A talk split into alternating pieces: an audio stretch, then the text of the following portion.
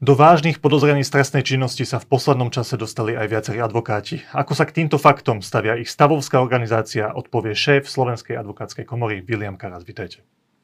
E, ďakujem za pozvanie. Pán doktor, obvinený Fico, Kaliňák a aj Marek Para sú advokáti. Fica zastupuje ex-sudca a stále obvinený advokát David Lindner. E, opýtam sa na začiatok e, priamo, ale provokatívne. Je to len zhoda okolností, že sa to takto nakumulovalo, alebo je to symptóm hĺbšieho problému advokátskeho stavu s rešpektom voči zákonu?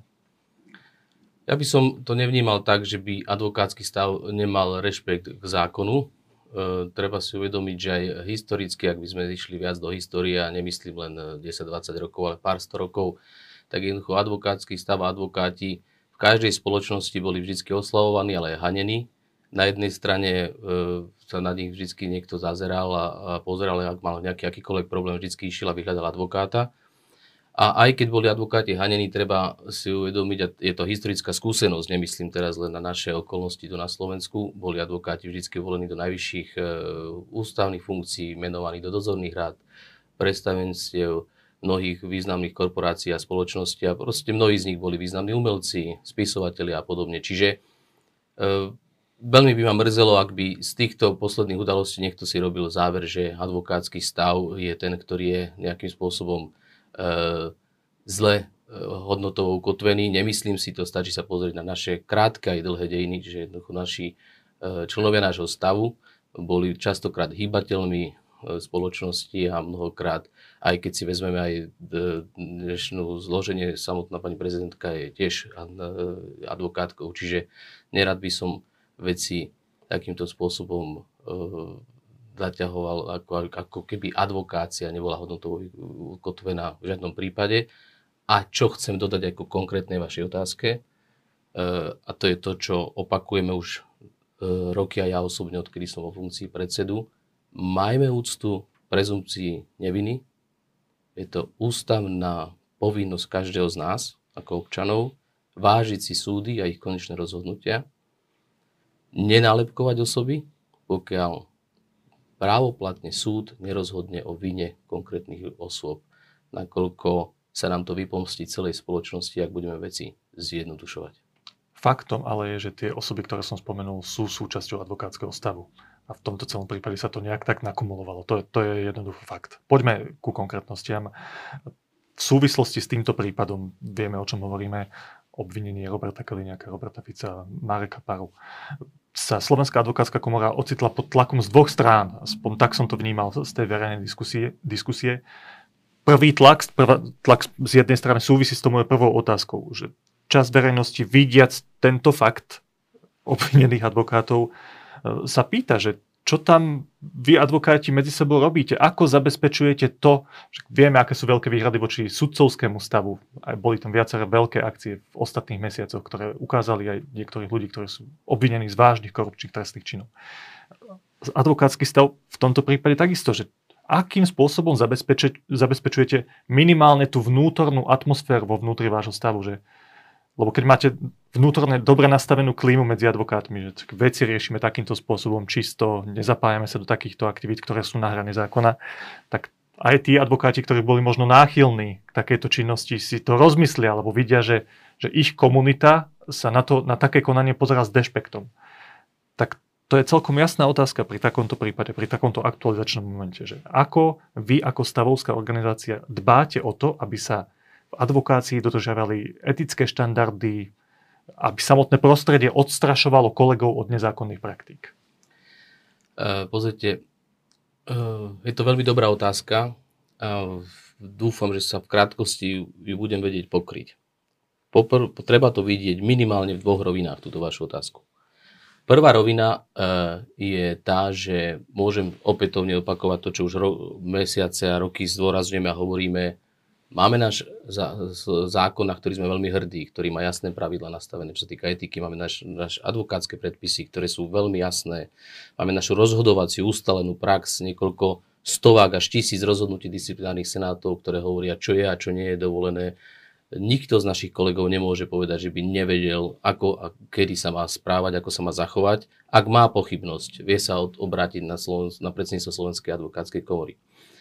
Máme fungujúcu revíznu komisiu, ktorá je dnes výborne zložená aj na základe priamých volieb e, z advokátskej obce. E, nájdete tam vysokorodovaných, schopných kolegov, e, ktorí jednoducho rozhodujú, posudzujú sťažnosti na našich kolegov a rozhodujú o tom, či podať alebo nepodať návrh. Ale viem, že pre verejnosť by toto asi bolo málo. Stále niekto čaká niečo viac. K tomu je tá druhá rovina, ktorú by som rád e, otvoril, a to je rovina správneho chápania výkonu obhajoby. Kto je obhajca? Čo je a čo nie je záhranou? Nám sa totiž deje v drvivej väčšine prípadov, že je advokátskému stavu a obhajcom pripisované konanie ich klientov. A to je niečo, čo je v rozpore s princípmi a zásadami právneho štátu. Boríme sa s tým nielen my na Slovensku, ale celá advokátska komunita vo svete, pretože je to samozrejme prirodzené, zjednodušené dnes v mediálnom svete, ak sa vy objavíte na súde pred kamerami e, pri briefingu krátkom vedľa osoby, ktorú spoločnosť zavrhuje, respektíve e, s ňou opovrhuje, automaticky, prirodzene, ak nie je im známa úloha advokáta, jednoducho spája túto osobu s osobou obhajcu. A práve preto je to rozhorčenie, čo sú ste vy zač, čo to vy robíte, ale to je hlboké neporozumenie našej služby, našej práce. To ako keby ste postavili chirurgov, anesteziológov, e, onkológov a všetkých hádzali do vreca so všetkými e, ľuďmi, ktorí sa správali zavrhnutia hodné spoločensky a ktorým poskytli pomoc, ktorým poskytli liečbu, ktorým nastavili e, li, lieky ktorých zoperovali, ktorým e, transplantovali orgány a budete sa pýtať, prečo práve im? Ale ľudia sa možno aj spýtajú, prečo práve tomu alebo onomu, ale ne, ne, už ne, nedovolia si povedať o tom, ktorom kardiochirurgovi alebo onkologovi, že je to jeho vinou počkajte, a jeho chybou. Počkajte, pán predseda, tak keď toto hovoríte, tak keď verejnosť vidí v médiách vyjadrenia vidí obrázky, ako konkrétny advokát sa stretáva v neformálnom prostredí na polovníckej chate s politikmi, s ľuďmi a dohadujú sa o konkrétnom prípade, ako tomu, ktorému človeku pomôcť z väzby. Keď ide konkrétny advokát za šéfom Národnej kriminálnej agentúry a diskutujú o tom, ako zasiahnuť voči konkrétnemu prokurátorovi, aby nedozoroval ten prípad, lebo je nepríjemný v tom konkrétnom prípade, to všetko je štandardný výkon advokátskeho povolania? E, ako som spomenul, e, Rád by som bol aj e, konkrétnejší, ale vzhľadom aj na povinnosť mojej mlčanlivosti ako konkrétnym konaniam, e, ktoré, ktoré prebiehajú na, na pôde Slovenskej advokátskej komory, bohužiaľ nemôžem. Ale vo všeobecnosti chcem uviesť k tomuto, e, že tak ako som hovoril, že sú pravidlá, limity v rámci nášho advokátskeho poriadku, samozrejme medzi základné pravidlo, základné pravidlo a zásadu, ktoré nie je možné pochybovať a na ktorú, ktorá je základom výkonu nášho povolania je, že advokát sa nesmie podielať na trestnej činnosti, nesmie e, dovoliť, a, ak má, a má prerušiť a zabrániť spáchaniu trestného činu, nejakým spôsobom nesmie nedovolenie pôsobiť na organičnom trestnom konaní, či na súdy a prokuratúru, to je ďaleko za hranicou advokátskej advokátskeho povolania. Ale jedným dýchom treba povedať, že je psou povinnosťou advokáta vykonať všetko, čo je v jeho silách pre jeho klienta, pre, pre, to znamená vrátanie využitia všetkých dostupných právnych prostriedkov, podávania návrhov, sťažností, trestných oznámení na kohokoľvek.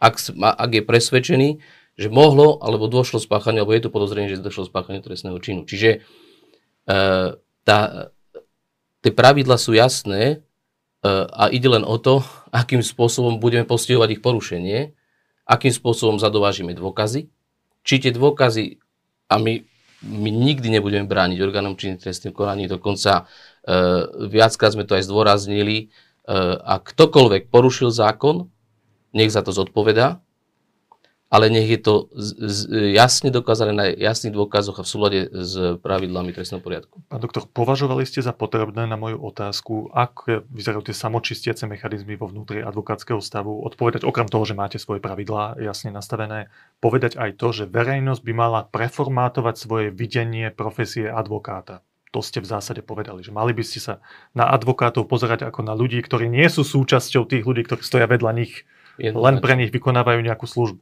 Evidentne máte veľmi silný pocit, že verejnosť sa takto na tých ľudí často pozerá, na tých advokátov a považuje ich za rovnakých zločincov, ako tí ľudia, ktorí sú podozriví z tých zločinov, ktorí sedia vedľa nich. Z čoho vychádza ten, toto vaše, táto vaša potreba toto zdôrazniť? Mm, nevychádza, tak nie je to môj subjektívny pocit. My, my sme členmi aj medzinárodných e, organizácií, e, ktoré združujú advokátske komory a jednoducho tieto zistenia sú dlhodobé z rôznych štátov, tie indície tu sú, veď aj táto diskusia, mnohokrát aj zjednodušené otázky, ako je možné, že ten a ten je stále e, člen advokátskej komory a pýtam sa, ale čo konkrétne urobil? A to, že niekto napíše e, nejakým spôsobom e, vyhodnotenie nejakého podania, alebo že dokonca si dovolil dať stiažnosť alebo čokoľvek, to je naša práca. No tak napríklad je obvinený z nejakého trestného činu. Máte vo svojich radoch aj ľudí, ktorých ste prijali do advokátskeho stavu a boli obvinení. To nie je problém? E, obvinenie za určitých okolností môže byť dôvodom na pozastavenie e, činnosti advokáta. V mnohých prípadoch sme to aj urobili, aj sme to jasne komunikovali a zverejnili. Nebol to jeden prípad, bolo ich viacero. E, toto pozastavenie činnosti je drakonické pre našich kolegov, pretože ako náhle rozhodneme po zastavení činnosti, automaticky sme zobrali chlieb tomu konkrétnemu advokátovi, ale aj napriek tomu to v konkrétnych prípadoch, ak sú je to dôvodné, predsedníctvo robí. A toto rozhodnutie potom samozrejme raz za 6 mesiacov prehodnocujeme, pretože e, stále si žiadame nové, nové informácie, či došlo posunu vo vyšetrovaní, či e, sa koná, či nie sú tam prieťahy, či to nie je častokrát účelové, alebo či to nie je aj vinou štátu, že na konci dňa, keď je pozastavená činnosť konkrétnemu advokátovi, zrazu sa tajomne zastavia úkony a nerobí sa nič, pretože v zásade škoda už je na konkrétnej osobe vykonaná. Čiže v tom prípade prehodnocujeme naše rozhodnutie a dávame potom prednosť právu na podnikanie až do roz- a jednoducho zrušíme to rozhodnutie. Čo ale neznamená, že ak dojde k odsudneniu, a to už prvostupňovo, nepravoplatne, že, že takáto osoba nemá potom pozastavenú činnosť advokáta. Máte v hlave nejakú štatistiku, že v koľkých prípadoch ste minimálne za ten čas, čo, čo ste predsedom advokátskej komory, reštriktívne zasiahli voči vašim členom? Ak, si ne, ak sa nemýlim, tak mandatórne sme rozhodli po zastavení si dovolím povedať viac možno ako 10 tých prípadoch, ak si dobre pamätám. A fakultatívne, čiže sme o tom rozhodovali, e, tých prípadov možno bolo 5, 6, 7, ne, nespomím, myslím si, nemám teraz presnú štatistiku, ale ne, bol, bol, bolo to viacero prípadov. A keď to celé teraz skúsim tak, tak zhodnotiť, túto vašu iniciatívu do vnútorných, smerom k vnútornému čisteniu toho stavu, tak tak vy teda sa na to pozeráte tak, že z hľadiska nás, ako advokátskej komory, je to všetko nastavené absolútne perfektne, tie mechanizmy fungujú a všetky tie veci, ktoré vznikajú okolo toho, tie otázky, podozrenia, výčitky, že to je nesprávne pochopenie práce advokáta, alebo treba počkať na rozhodnutie súdov v tých daných veciach? Pán bol by som... Otázka na... je, že či vnímate aj nejakú sebereflexiu. Odpoviem, veľmi do, rád. Bol by som naivný a nemal by som nohy na zemi, ak by som povedal, že je tu všetko v poriadku. Nikdy nebude. Veď ideálny stav, ideálny štát neexistuje nikde. Máte pocit, že je nejaká krajina niekde, kde všetko funguje ideálne? E, ale na druhej strane všetky, aj táto naša diskusia, náš rozhovor, ja som vďačný za to. Konečne máme možnosť hovoriť otvorene, od, od, od, odlišovať zrno od pliev a hovoriť, čo je zrno, čo sú plevy, aby nedochádzalo k zámenám ja nemám ani ambíciu preformatovať verejnosť, veď aj v tom by som bol naivný. Jednoducho, ale na druhej strane edukujeme aspoň odbornú verejnosť, rozprávame so študentmi, ja sám sa zúčastňujem eh, mnohých eh, roz, rozhovorov eh, či so študentmi právnických fakult, stredných škôl, ktorí majú zaujímavé právnické povolania a jednoducho sme, sme ambasádormi, a nielen ja, kopec mojich kolegov, ambasádormi dobrej, kvalitnej advokácie a čierne ovce u nás nechceme. Nechce ich ani sudcovský stav, nechce ich ani prokurátorský stav, ale svet nie je čierno a osobitne každý si má robiť svoju prácu. To znamená, ak e, sa nájdú dôkazy, odsúde nám kolegu, alebo ak my máme dostatočné dôkazy, my rozhodneme a ja vám hovorím e, a, so, a, a s čistým svedomím, že za rok a pol, čo som vo funkcii predsedu Slovenskej advokátskej komory, sme rozhodovali spolu s kolegami s plným vedomím si vážnosti našej úlohy, s vôľou a chuťou nastaviť a, a posunúť tú advokáciu dopredu, zvýšiť jej dôveryhodnosť ale pracujeme s tým, čo máme, rešpektujúc zákon a rešpektujúc e, pr- zákonné procesné pravidlá, pretože na konci dňa každého rozhodnutia, aj o tom konkrétnom kolegovi, je človek, jeho práva, ústavne garantované práva, nie len to, čo by niekto si želal. Našťastie už nežijeme v spoločnosti, kde na základe pouličnej e, vzbúry sa popravujú ľudia. Máme zákonne garantované procesy, pravidlá, lebo je to znak civilizovanej spoločnosti a v takej civilizovanej spoločnosti sú presne dané brzdy a protiváhy, ako a kto a kedy má zasiahnuť a rozhodnúť. A aj keď rozhodneme z desiatich prípadov len v jednom, ja verím, že aj ten jeden je dostatočne odstrašujúci, aby tých prípadov bolo stále menej. Áno, ja sa ale pýtam aj preto to len dovysvetlím, lebo ja veľmi silno cítim asi aj vy z pohľadu bežnej verejnosti, že oni očakávajú nejaký veľmi výrazný signál od týchto organizácií typu sudcovia alebo advokáti. Aj z hľadiska toho samočistenia. Možno, možno očakávajú niečo výrazné a možno aj preto kladiem tieto otázky. Aj v súvislosti s tou, s tou aktuálnou kauzou. Teším sa tým otázkam. Ešte raz teším sa tým otázkam, pretože aj to pomáha nastaviť zrkadlo celému stavu, nielen advokátskému, aj sudcovskému. My, ja si nemyslím, že niekto vníma zle aj tieto otázky. Sú legitímne, len buďme potom úprimní a hľadajme odpovede správne a múdro, nie naivne a detsky s krvou v očiach.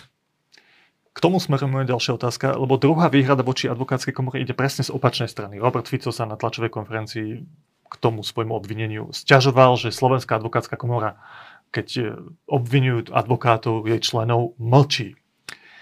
Vy ste vydali vyhlásenie, ale v ostatných dňoch, kde ste povedali okrem iného aj to, že pri zásahoch proti advokátom treba byť obzvlášť opatrný, preto to, pretože to môže odstrašiť, odstaviť toho konkrétneho advokáta od iných prípadov, v ktorých je angažovaný a odstrašiť iných advokátov od toho, aby robili od výkonu svojho povolania, aby obhajovali aj ľudí, ktorí vyzerajú v očiach verejnosti ako zločinci a tak ďalej.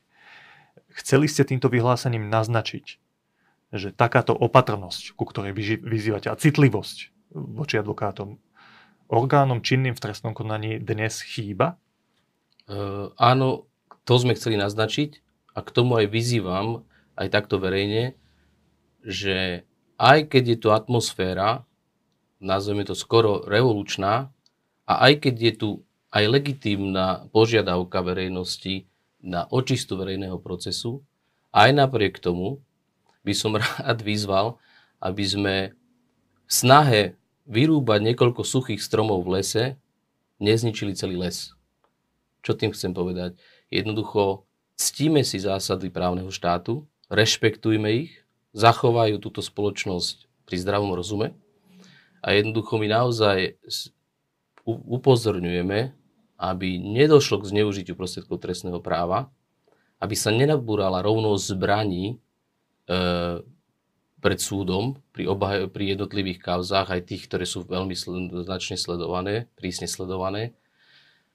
Pretože vy ak posledného, nehovorím, že to je konkrétny prípad posledných dní, ale jednoducho je tu tendencia, lebo je to ľahšia cesta, kratšia cesta, ak vám niekto robí príliš silnú oponentúru, čo je psov povinnosťou obhajoby advokáta, ak vám robí silnú oponentúru, je niekedy jednoduchšie si tú cestu skrátiť. A my, sme, my len upozorňujeme, buďme opatrní všetci. To je samozrejme ale adresované aj kolegom obhajcom.